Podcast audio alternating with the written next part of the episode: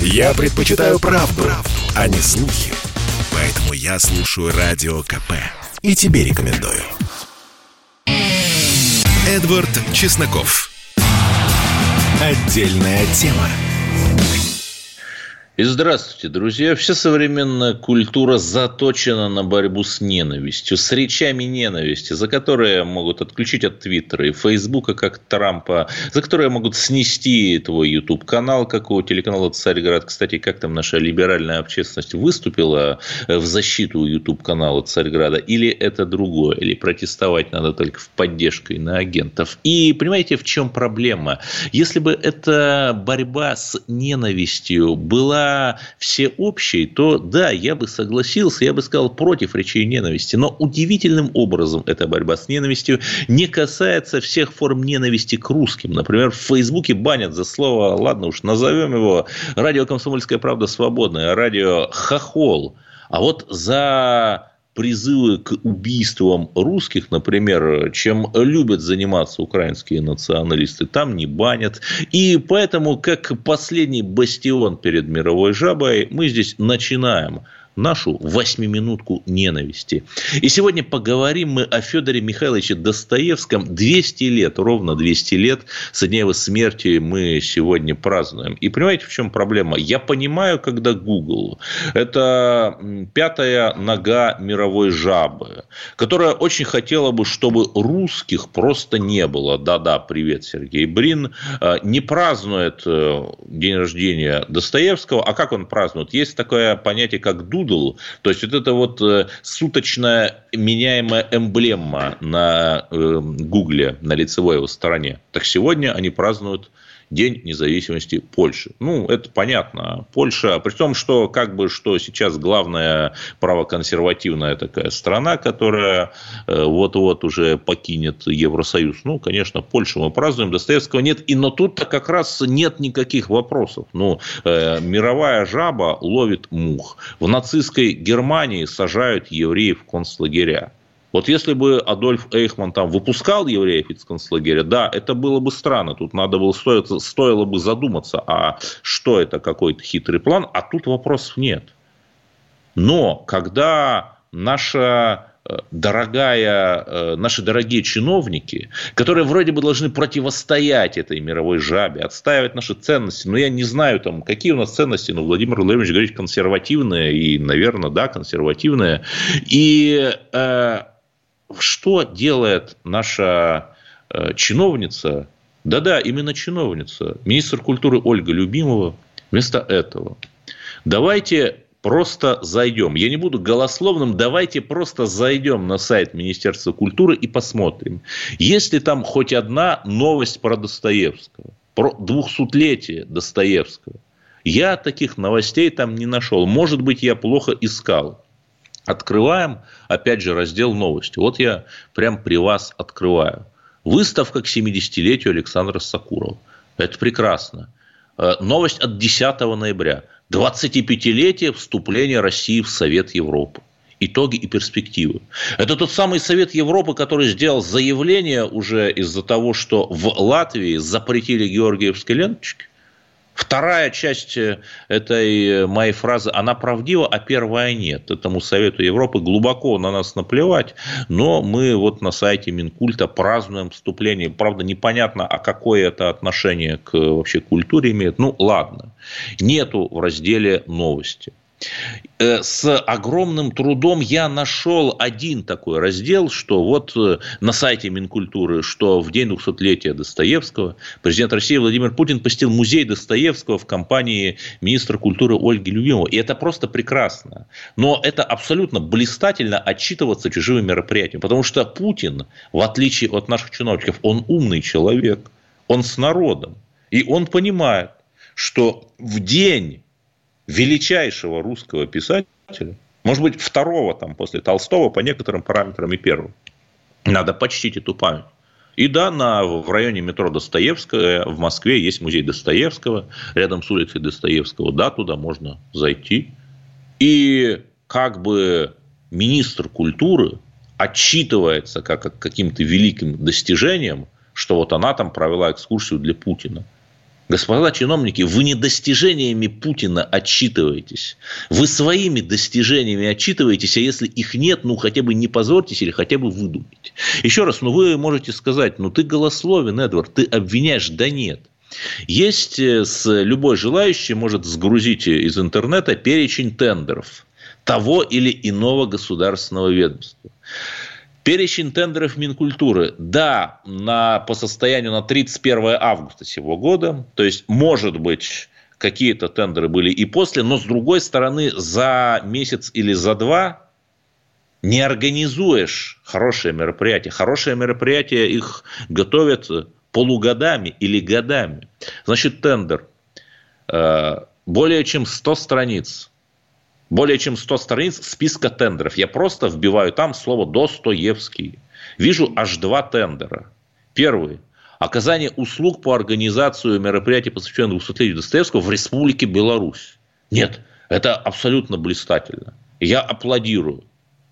пять миллионов рублей, кстати, тендер пять миллионов шестьсот, если быть точным. Ну, сразу понятно, что за эти деньги просто супер мероприятия будут с колоссальным размахом, там, которые тысячи человек посетят, да. И второй тендер, второй тендер, э, помимо Белоруссии, это еще раз, это из многих сотен тендеров, да, э, тоже... Проведение культурно-просветительских выставочных мероприятий, посвященных двухсотлетию Достоевского. девятнадцатый год, две тысячи, то есть два миллиона триста тысяч рублей. Нет, это прекрасно. Но, понимаете, за такие деньги, вот мы ругаем чиновников, что не транжирят, но, понимаете, за такие деньги вы не сделаете каких-то грандиозных, колоссальных мероприятий. Ну, выставки сделаете, да? И, понимаете, вот опять... Мы в августе не отметили, именно не отметили столетие со дня расстрела Гумилева. Возмущались там мы этим. Да, и потом Минкульт сказал, что ох, ну там мы в Биробиджане, там в детской библиотеке провели вечер памяти Гумилева. Это хорошо, что вы провели вечер памяти Гумилева. Сколько на него пришло в детской библиотеке? тридцать человек, тридцать два человека. Если вы... не проводите таких мероприятий, о которых бы кричали из каждого утюга, о которых бы просто сами люди по эффекту вирусного контента постили, смотрите, как круто, то да, и знаете, критикуя, предлагай. И, например, мы помним, когда к восьмисотлетию Александра Невского и к юбилею, да, к юбилею Нижнего Новгорода, в том же Нижнем Новгороде оркестр исполнил кантату «Вставайте, люди русские», прямо на стрелке, там, впадение Волги и Оки. И вот видео с этим просто взорвало Телеграм. Там больше ста тысяч просмотров было. Потому что реально круто. Когда хотят, реально могут. Ну, тут понимаете, в чем проблема? Тут пригляд был. Тут была целая э, огромная орггруппа на уровне вице-премьеров, которую курировали. И да, вот тут из Кремля пригляд был. Прилетали волшебные тумаки чиновникам, которые плохо работали, тут сделали. И вы спросите, но почему? Но неужели все можно объяснить только каким-то головотяпством, ленью этих чиновников, бескультурием министра культуры? Да нет, конечно. Если посмотреть на игнорирование Гумилева, русского православного поэта-консерватора. Если посмотреть на игнорирование юбилея Достоевского, русского православного писателя-консерватора, то все это звенья одной цепи. Это звенья цепи, согласно которой это русское, православное, исконное, консервативное, оно нынешнему Министерству культуры Российской Федерации антипатично и отвратительно. Еще раз, может быть, я ошибаюсь, но я просто смотрю из того, что оно делает, это Министерство культуры, или не делает. А бездействие, кстати, в некоторых случаях – это такое же действие. И да, если посмотреть на все именно в этой логике, то все становится предельно понятно. Становится понятным, почему сорвано двухсотлетие Достоевского. Да, именно сорвано. Потому что в две тысячи шестнадцатом году, то есть за пять лет, указ Путина, президент России, вот на сайте Кремлин точка ру написано, Владимир Путин подписал указ о праздновании двухсотлетия со дня рождения Достоевского. Правительству Российской Федерации разработать план мероприятий, да? И возникает вопрос, а этот указ, он, простите, выполнен профильными министрами Российской Федерации? Мединского там еще можно спросить, и даже при нем в шестнадцатом году все формально началось, а? Министр Ольга Любимова. Нет, я понимаю, что вы нам, наверное, отчитаетесь, что мы сделали суперпосты в соцсетях, да. А, кстати, отлично, там у меня в регионе пожары, я делаю посты в соцсетях, запущу противопожарный контент, и пожары сразу прекратятся. Но, э, госпожа министр, э, это просто позор. Ну, это просто позор, э, и вот мы все с иноагентами сражаемся. А может, мы не с теми сражаемся, а? Ну, подумайте об этом, госпожа министр, а то стыдно как-то. Кстати, друзья, может быть, я как-то ошибаюсь. восемь восемьсот двести ровно девяносто семь ноль два. Позвоните в прямой эфир и скажите, а вообще вы заметили какие-то мероприятия к двухсотлетию Достоевского? Читаете ли вы, кстати, Достоевского? Любите ли вы его? В следующем блоке поговорим о мигрантах у границы Белоруссии. Конечно же, оставайтесь на волнах Радио КП. Я слушаю Радио КП, потому что здесь всегда разные точки зрения. И тебе рекомендую. Эдвард Чесноков. Отдельная тема. И наш бескомпромиссный эфир продолжается. И наш персональный день сурка сегодня называется «Промозглый осенний лесок под Гродно». Это в Белоруссии, на границе между Белоруссией и Польшей. И, понимаете, вот мы следим за этим миграционным кризисом. Кстати, вот наши там многочисленные либералы, которые проливают слезы там по слезинке ребенка, и которые так удивительнейшим образом солидаризируются там с Ангелой Меркель, с Медузой, со всей этой э, мировожабьей кровожадностью. Они вот сейчас что? Они сейчас что-нибудь скажут, они заговорят, что... Я, кстати, помню, вот э, один публицист российский написал, Иван Вырыпаев, по-моему, который там снял фильм «Кислород» и так далее, он написал такой ответ на консервативный манифест Константина Богомолова, мол, что на самом деле европейские ценности, они есть, и это реальность. Да? И понятно, что не только Иван Вырыпаев так утверждает, и сам он живет в Польше. И у меня вопрос, господа сторонники европейских ценностей, у вас под боком в Гродно замерзают дети, дети мигрантов, да. То есть даже сказать, что вы там за белых цисгендерных людей, нельзя. Это ближневосточные мигранты. Вы продолжите говорить, что у Европы есть европейские ценности? Или вы стыдливо замолчите? Ну, ответ понятен, вопрос риторический. Я просто спрашиваю. Иван Вырыпаев. Олег Адамович, корреспондент КП, со специальной миссией находится в Гродно. И сегодня в формате гонза журналистики, такой не хуже Хантера Томпсона, он переночевал в том самом лесу с мигрантами. Да, Олег, это правда? Ну, более или менее. Это совершенно грандиозно. Могу Расскажите сказать... об этом. Да, давай расскажу по поводу... Mm-hmm. европейских ценностей, европейских свобод и уважения к чувствам и правам людей. А, знаешь, можно... Есть такое вещь, как преступное бездействие. Ну, можно сидеть, смотреть на замерзающих детей, разводить руками, говорить, ну, что мы можем сделать. А можно издеваться над людьми и мучить их. Вот чем они занимаются? Вот что ты думаешь? Поляки целенаправленно не дают мигрантам спать.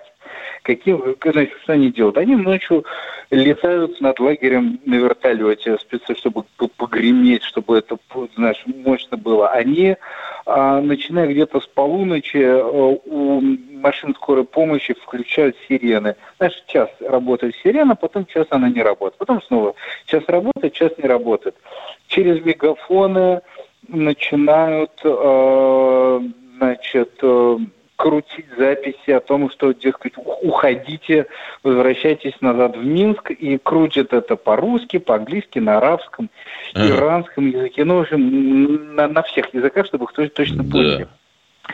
Светят, специально светят яркими фонариками. Они там притащили э, здоровые такие э, прожекторы, знаешь, типа как футбольные поля освещают. И вот этими прожекторами ночью лупят вот на лагерь беженцев. Ну и ну, прожектора, они такие более-менее все-таки дают рассеянный свет, а чтобы вот конкретно э, добить, берут и яркими такими лучами светят в людей. Понимаешь? И вот они это делают специально, специально, чтобы ухудшить жизнь этих мигрантов. Им и так-то не весело. Ты правильно сказал, что они там холодно, они мерзнут. Вот. А, а тут они их еще и, так сказать, вот так вот сделают. Ужас, конечно, ужас. Да. А вертолеты, они летают все-таки не над белорусской территорией, а как бы над границей, ну, и просто их слышно. Ну, ну да. Конечно, над границей, но так как лагерь, он вплотную к, вот, к именно вот границе, то есть там угу. э, линия колючей проволоки, она фактически разделяет Польшу и Белоруссию. А вертолет, он штука громкая. И у тебя достаточно пролететь над польской территорией, чтобы угу. на там... чтобы в лагере, который находится с белорусской стороны, все гарантированно услышали, проснулись и, и осознали, как им не повезло оказаться в этом месте. Да, но все-таки расскажите о своем личном опыте. Вот вы прям пришли и переночевали в этом лагере для беженцев. Слушай, ну смотри, значит, рассказываю. Я предварительно сходил, купил себе в туристическом магазине коврик такой туристический, в народе называется пенку. пенкой. А, ну, пенку, да. Теплые вещи у меня были с собой. Вообще, конечно, хотел и палатку, и спальный мешок взять, но что-то не взял, неважно. В общем, взял пенку, взял какую-то еду, при, пришел в этот лагерь, еду как-то очень быстро отдал какой-то голодной женщине, потому что там хоть туда какие-то гуманитарные помощи привозят, но на всех ее не хватает. А, пенку как-то у меня, меня, в общем, украли довольно быстро. Ну, точно, как я э, раскатал, отошел там в сторону, и когда вернулся, ее уже не было. Но я подружился там с э, э, ребятами, мы общались, переписывались через э, э, переводчик онлайн на телефоне, потому что они вообще не говорили по-английски никак, только по-арабски, а я, соответственно, по-русски. Вот, ну... Собственно говоря, мы, мы с ними мило пообщались, и они мне уступили один из спальников, чтобы я мог в нем переночевать. О. Ну, что, ну, что надо сказать, холодно было, было холодно. Там прям о- о- очень свежо. Вот, хорошо, у меня там четыре слоя одежды, условно говоря, на теле, и на ногах еще два слоя, и теплые носки, и ботинки нормальные. Ну, то есть, как бы... Я когда ехал, я предполагал, что что-то такое может быть, а и, и пуховик толстый, и, и шапка, и перчатки.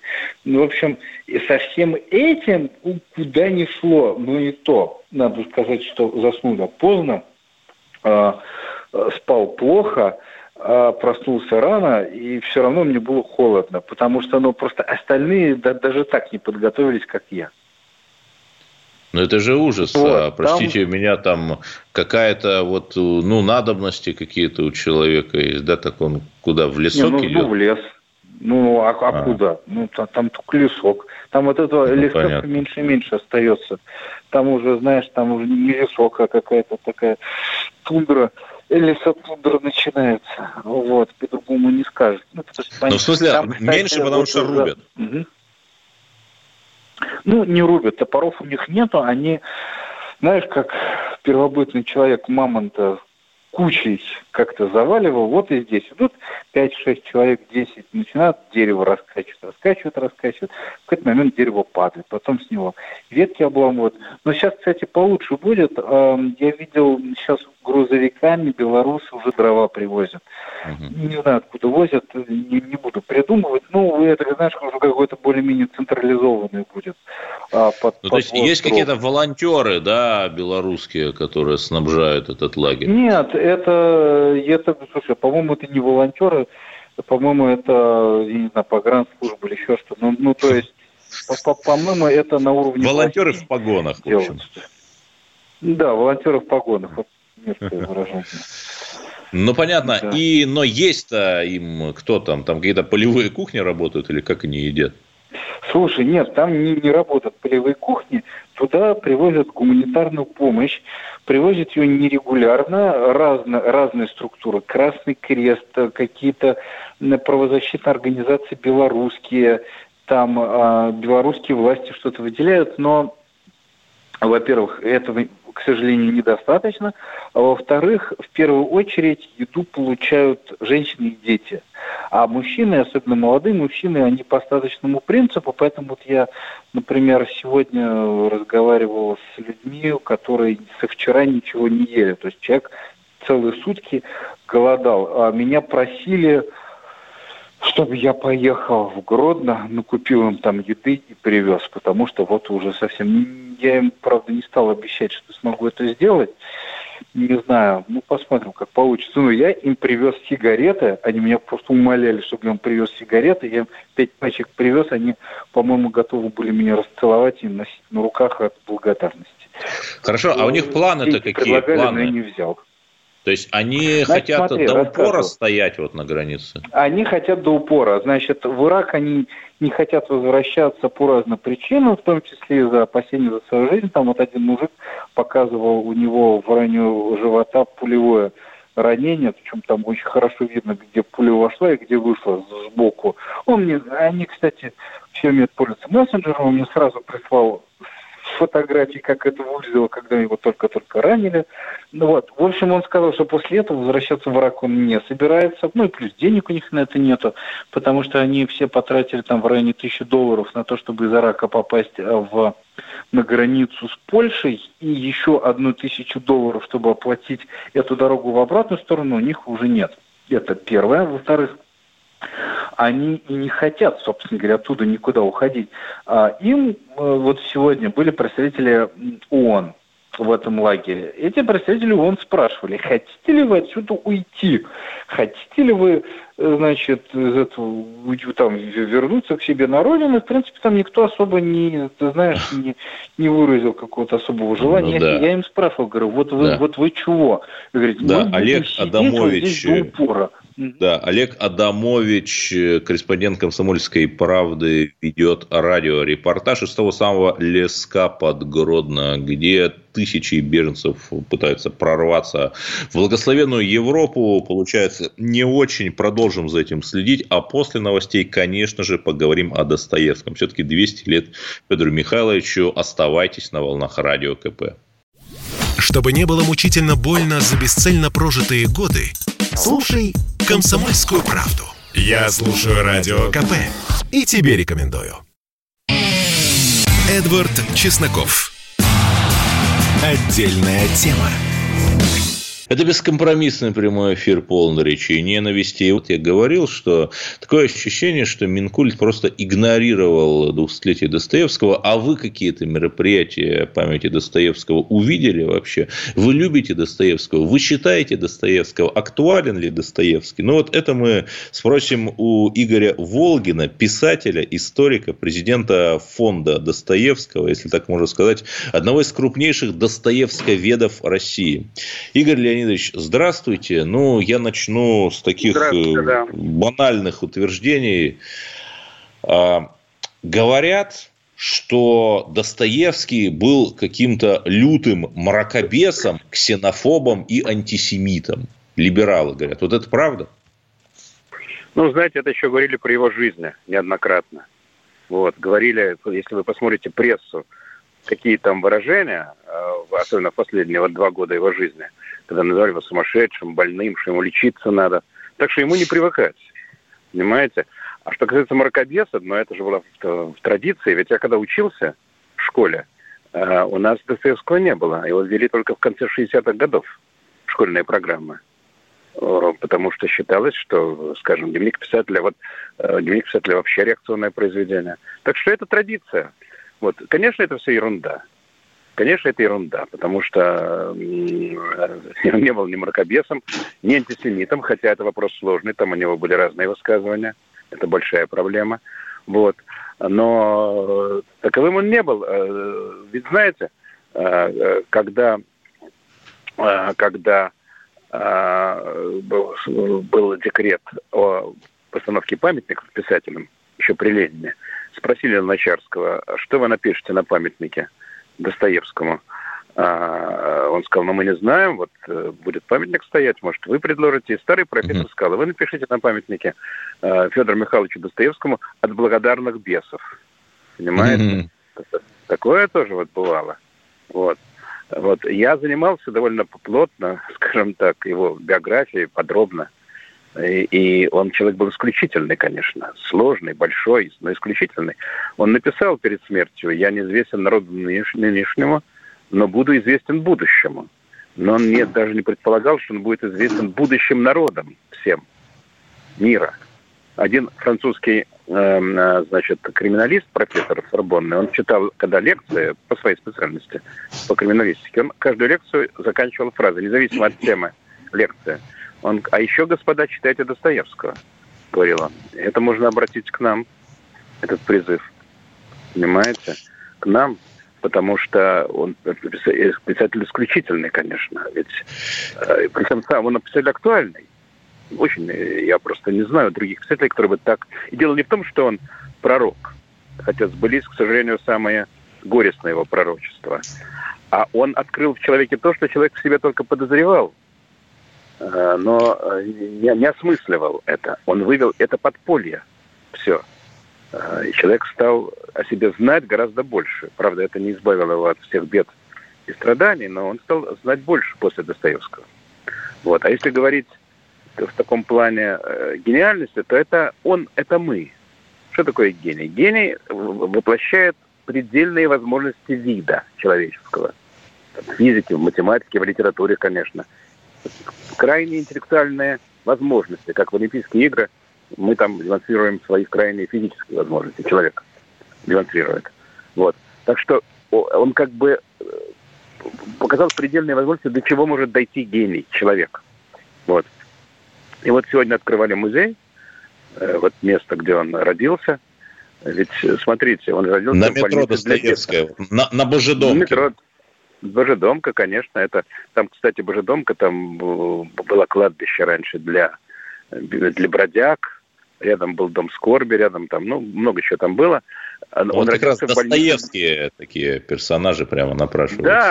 Да, но он же родился в больнице для бедных, в больнице, в Ринской больнице, где отец был лекарем, для бедных. И первый его роман называется «Бедные люди». Бедные люди. Причем это не просто констатация, значит, имущественных там трудностей, что там человек бедный, а это как бы вздох мировой скорби по всему роду человеческому. Бедные люди, люди бедные, несовершенные люди, несчастные люди, род таковой. Понимаете, как можно и так, это с ударением на, на второе слово, бедные люди. И, конечно, он, вообще надо сказать, что для России Достоевский значит больше, чем Достоевский. Как поэт в России больше, чем поэт, как сказано правильно, так и Достоевский для России больше, чем Достоевский. Он, смотрите, он перед смертью написал там в одном письме, что Россия стоит на какой-то окончательной точке, колеблясь над бездной. Поразительно, значит, колеблясь над бездной. А когда Россия не колебалась над бездной? Это ее статическое состояние. Возьмите «Медный всадник». Уздой железной Россию поднял на дыбы. Она же колеблется над бездной. Куда ты скачешь, гордый конь, и где опустишь ты копыта. Понимаете? Вот состояние. А сейчас можно сказать, что весь мир стоит на этой точке, колеблясь над бездной. Ну вот, кстати, поразительно, что один из крупнейших, Оплат? может быть, центральный, центральный образ у Достоевского – это великий инквизитор. Да. Вещь инквизитор, как бы не совсем русская, да? И ну, там же бы... абсолютно амбивалентная вещь, как бы он предсказывает вот эту вот новую Европу, которая с легкостью готова там уничтожить все, что противостоит вот этой новой этике и новым ценностям. То есть инквизитор ну, же да. Христа уничтожает, и сейчас то же самое происходит. То есть Европа и Запад обратились против христианства. А я даже больше скажу, ведь он пишет в, в письме к Фанвизену, вот к декабристке, жене декабриста, после выхода с каторги, он пишет, что если бы мне, мне сказали, и меня убедили в том, что Христос вне истины, и действительно было бы так, что истина вне Христа, то я предпочел бы остаться с Христом, нежели с истиной. А ведь поразительные слова, то есть как так остаться не с истиной, это антинаучно. Но что он имел в виду? Что если истина арифметична, ну, как Раскольников говорит, это же арифметика, да, математично, античеловечно, бессердечно, то он предпочитает остаться с человеком, вопреки этой бесчеловечной Нет, истине. Ну так и отцы церкви именно первого христианства еще до раскола говорили да. «кредо ад абсурдо». Я верю не потому, что вот ну, это потому, математика, да, а именно да. потому, что абсурдно, да. Но, с другой стороны, Христос говорит, что «я есть путь и истина» в Евангелии. Он и есть истина. То есть, э, эта истина важна, а не абстрактная истина, понимаете? Ну, это же центральный, наверное, образ, когда в «Идиоте», значит, герои там обсуждают вот эту картину, там, снятие Христа, да, да, да. Да, да. Гольбейна, и картину, да. Совершенно, да, да. Совершенно грандиозно, конечно. То есть, его вот эти вот глубинные христианские, евангелические основы его словесности, я думаю, вообще мало у кого в мировой литературе можно найти. А вы знаете, вот при всей, при всей противоречивости своей, вот там противоречий много, как обычно мы говорим, при всей разности подходов, можно сказать, что вот его, его и в прозе его, в художественном тексте, и в публицистике есть некое нравственное ядро. Есть некое мощное нравственное ядро, где он говорит, что вот как, как Россия должна поступить. Россия поступит честно. Она должна все сделать, чтобы не нарушать справедливости. Это как бы выражение национального духа, потребность в справедливости. Вот. Это очень важно, потому что, он, можно сказать так, что он пытается внести христианскую этику, христианское миросознание в практику, в политическую практику. Он говорит, ну, пускай Россия даже вот будет невыгодно, там цены упадут. Там, что-то Нет, еще. Ну, тут главное, он, тут он всего лишь продолжает идею Александра Первого с его священным союзом христианских, я подчеркну, монархов, благодаря которым на треть века в Европе прекратились всякие войны. Как раз ну, вот Достоевский это... родился в ту пору. Ну, это для Священного Союза это была просто такая оболочка политическая, как бы такая, я бы сказал, даже демагогия. Там государи, каждый внутри Союза Священного действуют все по-разному, абсолютно. Там, Но хотя вот, бы а... провозгласили, да. Ну, провозгласили, да, да, да. Но надо сказать, что вообще, если говорить о Западе, ведь он был воспитан на западных текстах. Он, романы Ратклифф читали там дома. Он хотел в шестнадцать лет, в пятнадцать бежать в Венецию на полном серьезе. Такая возможность рассматривалась, да. Он писал роман из венецианской жизни, в уме, правда. Вот. И страна святых чудес для него Запад. Но когда он въезжает впервые после каторги, в шестьдесят втором году он въезжает в Европу, его постигает жесточайшее разочарование. Вот это лицемерие, это скрытое, значит, без, безнравственность, скрываемая под маской. В Париж он описывает потрясающе. Нищета в Лондоне, вот. И так далее. Идет глубокое разочарование в Европе. Еще до, до Шпенглера, который написал «Закат Европы» задолго, он как бы пишет о закате Европы. И когда Иван Карамазов говорит, что там дорогие могилы в Европе для нас э, остались, для нас, для русских. И когда он говорит, что русский человек должен быть все человеком, все человеком, пушкинской речи, что он имеет в виду? Что ну, как бы Россия должна быть открыта на все, ну, как бы на все... Как бы она берет на себя даже защиту западных ценностей. Да, к сожалению, можно бесконечно, бесконечно говорить о Федоре Михайловиче, но вот этот блок нашего эфира заканчивается. С нами был Игорь Волгин, писатель-историк, президент фонда Достоевского, эксперт по творчеству э, творца великого земли русской. Послушай, дядя, радио КП. Ведь недаром я его слушаю и тебе рекомендую. Эдвард Чесноков. Отдельная тема. Ну вот пока издание «Фонтанка» пишет совершенно похабную статью, люди, которые ненавидели Достоевского, великие люди, которые ненавидели Достоевского, там прямо список, действительно Харуки Мураками, японский писатель, среди трех самых важных книг своей жизни называет «Братьев Карамазовых». Ну, Понятно же, да. Ненавидят люди Достоевского. Давайте послушаем, что говорят слушатели радио «Комсомольская правда». Светлана из Ростова-на-Дону, наша постоянная Добрый слушательница. Вечер. Здрасте, вы в эфире. Да. Я читала его и записки из «Мертвого дома». Очень сложное, конечно, произведение. Это вот каторга, на которой он был. Потом читала дневник Анны Достоевской «Преступление и наказание». «Идиота» не читала, но читала это «Братьев Карамазовых». И много вот этих было... экранизации очень замечательных, которых сейчас нету, к сожалению. К сожалению, у нас всякую чушь показывают. Не показывают вот эти ценности наши. Понимаете? Вот это жалко, например. Ну, да, особенно если вы там посмотрите, какие программы показываются у нас, да хотя бы на том же Первом канале, где в эфире, значит, лупцуют друг друга типа пророссийские и типа заукраинские эксперты, при том, что первые сами пригласили вторых в свою студию. Ну, да. Стыдно, стыдно, господа. Константин Львович, это мы вам.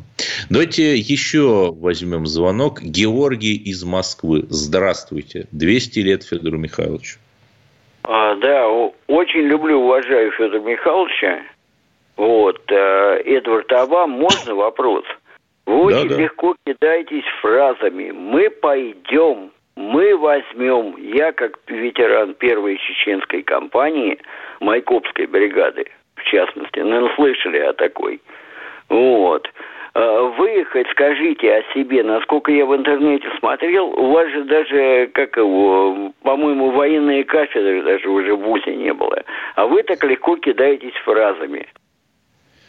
Да, пожалуйста, легко могу ответить. Мне в августе две тысячи восьмого года сделали операцию на оба глаза.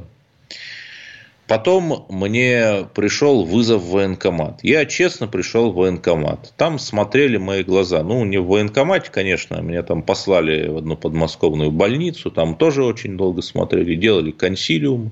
Вот я, как честно говорю, я говорю, ребята, вот у вас может там колебаться решение. Да, вот я не боюсь служить в армию. Я готов.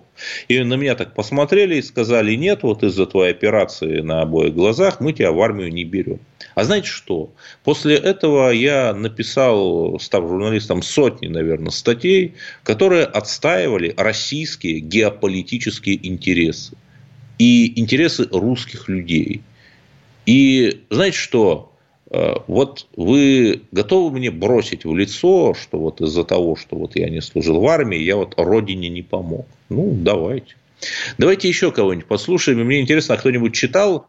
Из Великого Новгорода нам позвонил Елена. Позвонила. Елена, вот кроткая, рассказ такой есть у Достоевского. Не читали? Нет, я хочу вам сказать другое. Вы начали э, говорить о том, что кто-то чего-то не помнит.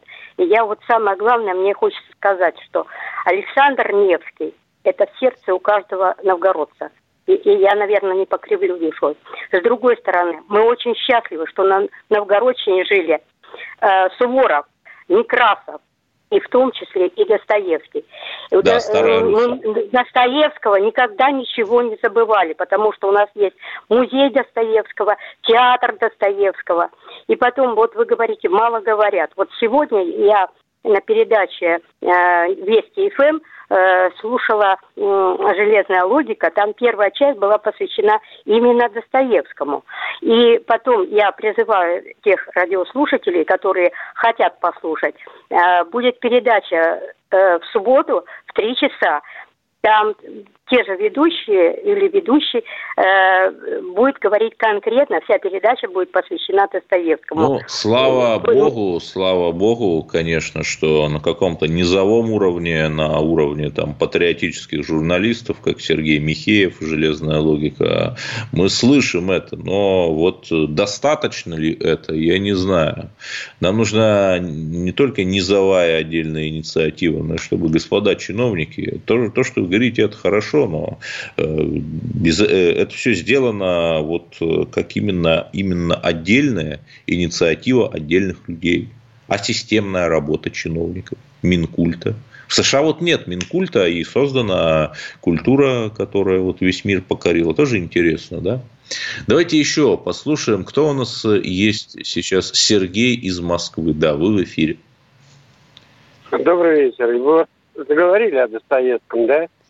Да. А, я даже забыл, что у него вот именно двухсотлетие. Я нет, не видел ни приготовлений, никаких статей не видел, хотя много читаю периодики. А, это, конечно, очень прискорбно. Мы знаем, кому он насолил, и знаем, кто сегодня этого не хотел помнить. Но мы не будем об этом говорить. Конечно, Достоевский – это наше все. Это наше все. Вот как сегодня Черниговская, как сегодня Пустов, как Елена Пономарева, тот же Соловьев, вы тоже, Эдвард. Это наше все. Читал, конечно, я много. Но вот вы сказали коротенькое или короткое? Кроткое. Кроткое. Рассказ кроткое. Такой. Ну, я догад, догадываюсь о смысле кроткое, но я не читал, к сожалению. Ну, но вот все его большие романы, дневник, конечно, перечел.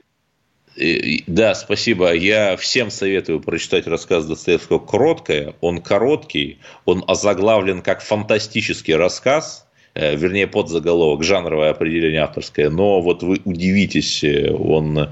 Вот все эти их американские бездуховные романы и фильмы «Дневник служанки», которые как бы примерно на эту же тему, они не стоят одного абзаца вот этого рассказа. Да? Это рассказ вот про обычную э, русскую женщину, девушку вот, и ее судьба. Есть ли у нас еще звонки? Людмила из Московской области. Вы в эфире. Да, да, я, я из Красногорска звоню вам. Я сама родилась в Семипалатинске. И по улице Достоевского каждый раз бегали в школу. Там сейчас, конечно, мемориальный комплекс э, громадный сделан. Ну, это там. Раньше отмечали в Большом театре знаменитые даты. И всегда очень грандиозные эти были представления. Вот. Почему не выполнен наказ Путина? А потому что некому, я думаю, что это просто по безграмотности и равнодушию наших, нашего Министерства культуры, отношения к Достоевскому и вообще о глубинности, ну, сейчас вот такого мышления, которое да, стало спасибо, мышлением. Спасибо, Людмила. К сожалению, наш эфир подходит к концу. И я, Эдвард Чесноков, призываю вас, конечно же, любить Достоевского. И наших чиновников я тоже призываю хотя бы помнить, ну, что есть она, вот эта русская культура, которая любит весь мир. Главное и лучшее наша мягкая сила. Ну, а вы, дорогие друзья, верьте, безусловно, в Россию. Читайте Достоевского, и все будет хорошо. Это я вам обещаю. Эдвард Чесноков.